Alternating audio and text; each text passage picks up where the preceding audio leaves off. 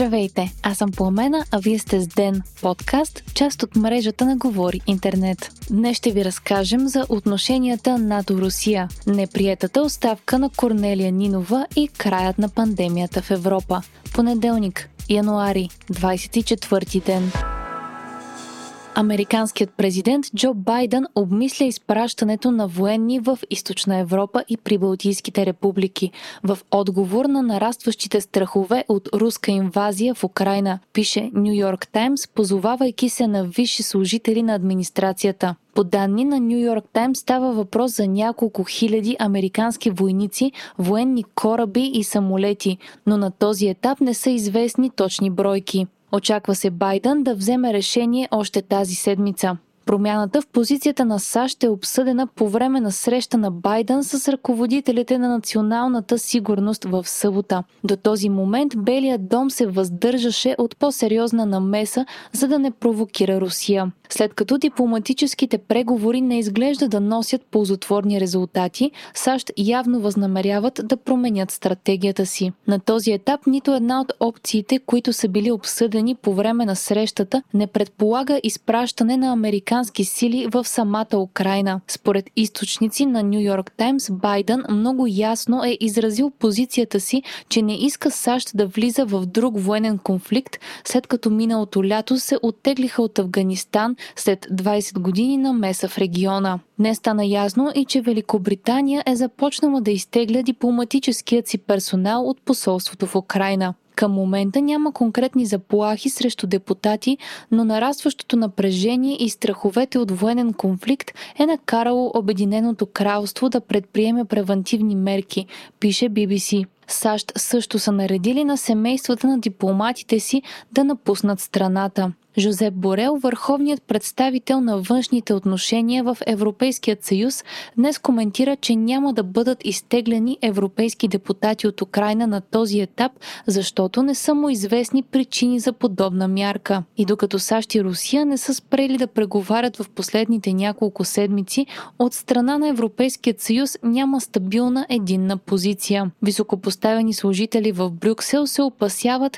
че Европа е по-близо до война, отколкото в последните тридесет години, и в същото време държавите членки сякаш са прехвърлили изцяло топката в полето между САЩ и Русия и не влизат стабилно в самостоятелни преговори. Белият дом настоява Европейският съюз да вземе решение относно санкциите към Русия, знаейки, че това би отнело повече време, тъй като одобрението на нови санкции трябва да е единодушно, пише Свободна Европа. Новото правителство в Германия вече намекна, че също може да предприеме мерки.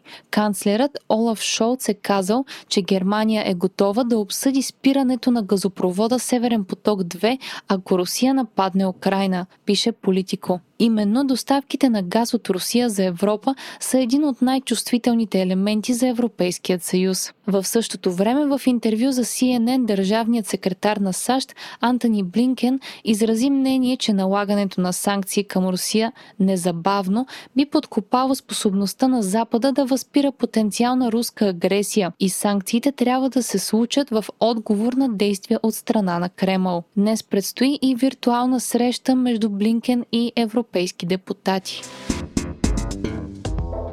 Лидерът на Бе Се Пе Корнелия Нинова запазва поста си. Това бе решено на петдесетият конгрес на партията в събота. Припомняме, че Нинова подаде оставка след разгрома на Бе Се Пе на последните избори. Партията понесе тежки загуби на всички три вота миналата година и загуби повече от половината си избиратели в сравнение с предходните парламентарни избори през две хиляди и седемнадесета. За сравнение, тогава Бе Се Пе е получила подкрепа на близо един милион българи, докато на последните избори тя се срина до двеста шестдесет и осем хиляди гласа и остана четвърта след Де Пе Се. Нинова обаче успя да извоюва на партията си влизане във властта, което според анализатори и помогна да запази поста си като лидер на Социалистическата партия. Очакванията за Конгреса бяха, че ще се проведат вътрешни избори за нов лидер на партията. Това обаче не се случи, защото присъстващите на форума решиха да не приемат оставката оставката на Нинова,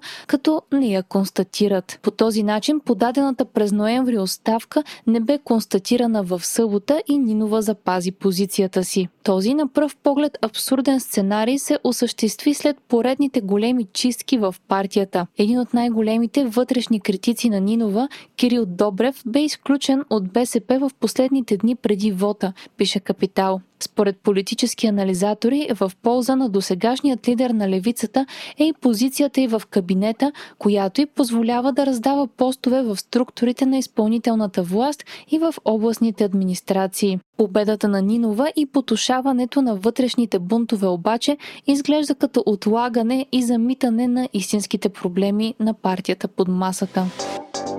Стана ясен новият изпълнителен директор на Тотото. Това ще е депутатът от Има такъв народ Александър Тодоров. Той е избран от спортният министър Радостин Василев, също кадър на партията на Слави. На този етап не се знае много за Тодоров, освен че на тридесет и две години избран от Плевен, а по професия е юрист. Той е член на парламентарната комисия по въпросите на децата, младежта и спорта. Спортният министър заяви намеренията си още в началото на миналата седмица, като ги обоснова с желанието си Тотото да генерира по-голяма печалба, както и да поддържа по-добра комуникация с ръководството на дружеството. Според Василев това би било възможно с ръководство, което той е назначил и не е политизирано. Досегашният изпълнителен директор на Тотото Любомир Петров отказа да подаде оставка и след среща между него и Василев, спортният министър освободи цялото ръководство на Тотото с едностранен акт. Любомир Петров бе назначен преди близо две години от тогавашният министър на спорта Красен Кралев.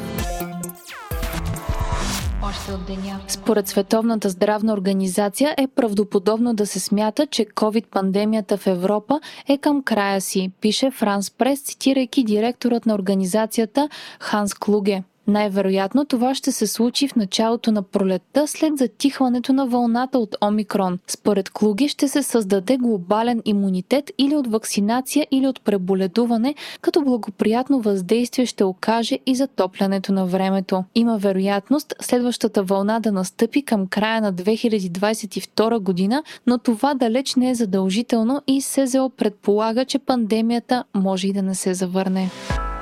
Вие слушахте подкаста Ден, част от мрежата на Говори Интернет. Епизода подготвих аз, Пламена Крумова Петкова, а аудиомонтажа направи Антон Велев. Ден е независима медия и можете да ни подкрепите, като станете наш патрон в patreon точка com, Говори Интернет и изберете опцията Денник. Не забравяйте да се абонирате в Spotify, Apple, iTunes или някои от другите подкаст приложения, които използвате.